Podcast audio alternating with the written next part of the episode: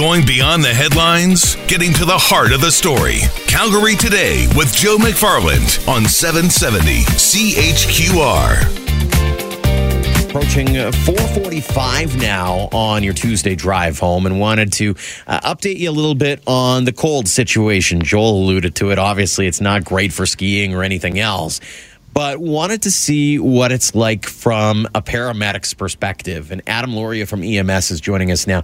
Uh, what's it been like, Adam, over the last little while as you had to deal with this uh, really freezing weather?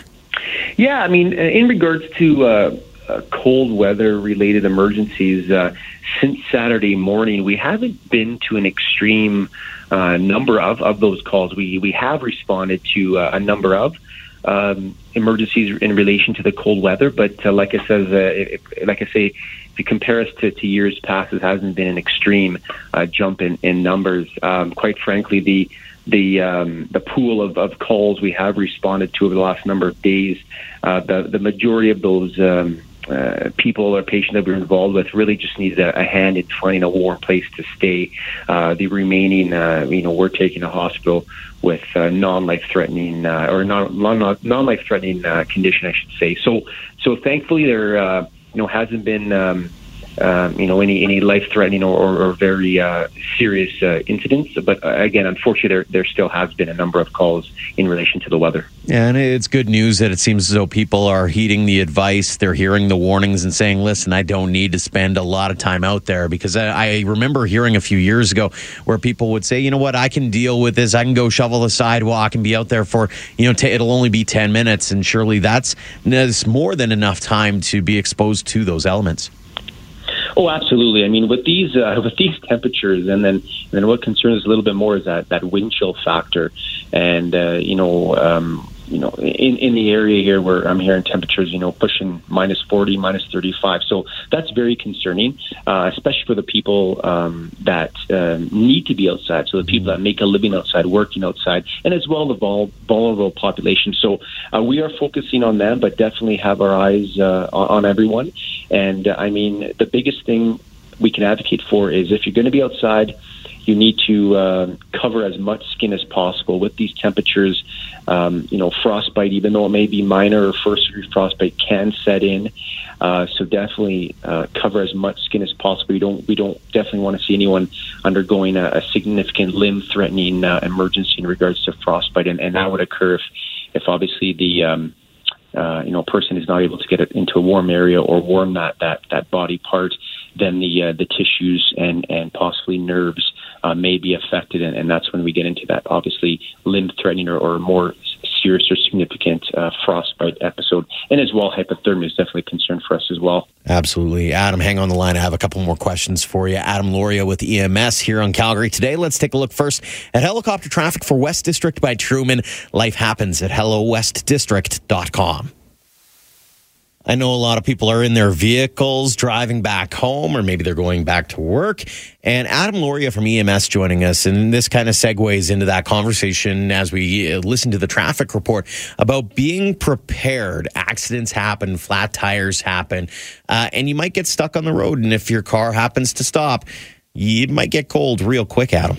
Absolutely. I mean, temperatures, you hit the nail on the head there. The you know, temperatures uh, in a vehicle that isn't running uh, can drop quite quickly. So yes, be prepared, especially if you're on the highways outside of, of Calgary.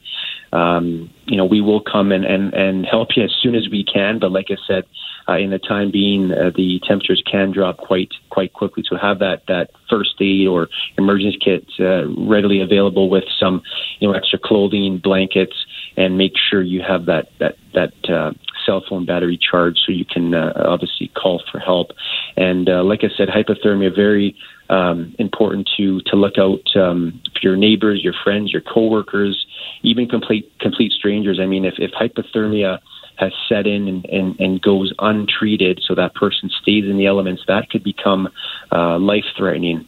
Uh, if, if not treated uh, appropriately. So again, look out for each other and, and the people that work outside or may need to commute ensure that you look after your body, listen to your body, take frequent uh, breaks in a warm building or a warm house or, or, or vehicle or what have you, and just help your body regulate its temperature. And as well, stay hydrated with water specifically. Your body does use energy to stay warm to regulate its its uh, homeostasis.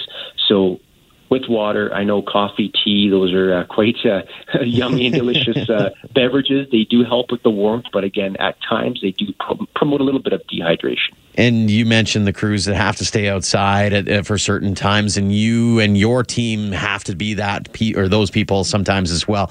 Uh, what's it been like for your crews as you've been out and about in this cold? Yeah, absolutely. I mean, it doesn't matter what uh, what the uh, weather conditions are or what day or time it is, we're we're there for you. So you call and, and we'll respond. And and I mean, days like today, it's, it's, even when we get the extreme warm temperatures, our our our game plan slightly changes, uh, and and just in relation to if we do respond to uh, an incident that's taking place outside. Um, we prioritize getting that person uh, assessed in a timely fashion, a little bit, maybe a little bit more uh, expedited, expedited than normal, and then having them uh, into uh, into the back of our ambulances, uh, ambulance. Um, again, trying to decrease that time outside uh, because obviously, if, if if the or response has nothing to do with the the weather or cold related uh, uh, uh, illness or emergency or what have you, uh, it, can be secondary. Hypothermia and frostbite could set in. Obviously, with someone whose initial complaint was nothing to even do with that. So our game plan changed a little bit with with this type of weather, and as well, again, we. Um, you know, we do our best to, uh, to navigate the roads and, and sidewalks as, as safe uh, as we can, taking obviously our safety and, and the safety uh, of our patients, making that a priority. And I'd imagine with all the layers that you're wearing and all the equipment that you have on, you probably resemble a Stay Puft Marshmallow Man.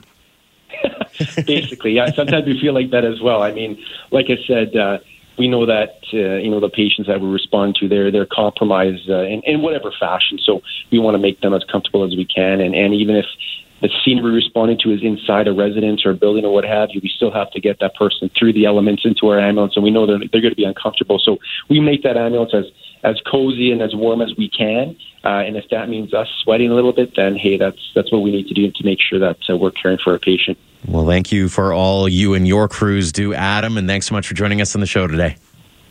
No problem. Thanks for having me. Stay safe and stay warm. You as well. Canada may be known for its landscapes and friendly people, but beneath the surface lies a darker side of crime, history, and the paranormal. Since 2017, the award winning Dark Poutine podcast has explored the shadowy corners of the Great White North and beyond, delivering chilling tales from a uniquely Canadian perspective. Hosted by Mike Brown and Matthew Stockton with over 300 episodes and fresh releases every Monday, Dark Poutine is your weekly ticket to the creepier side of Canada.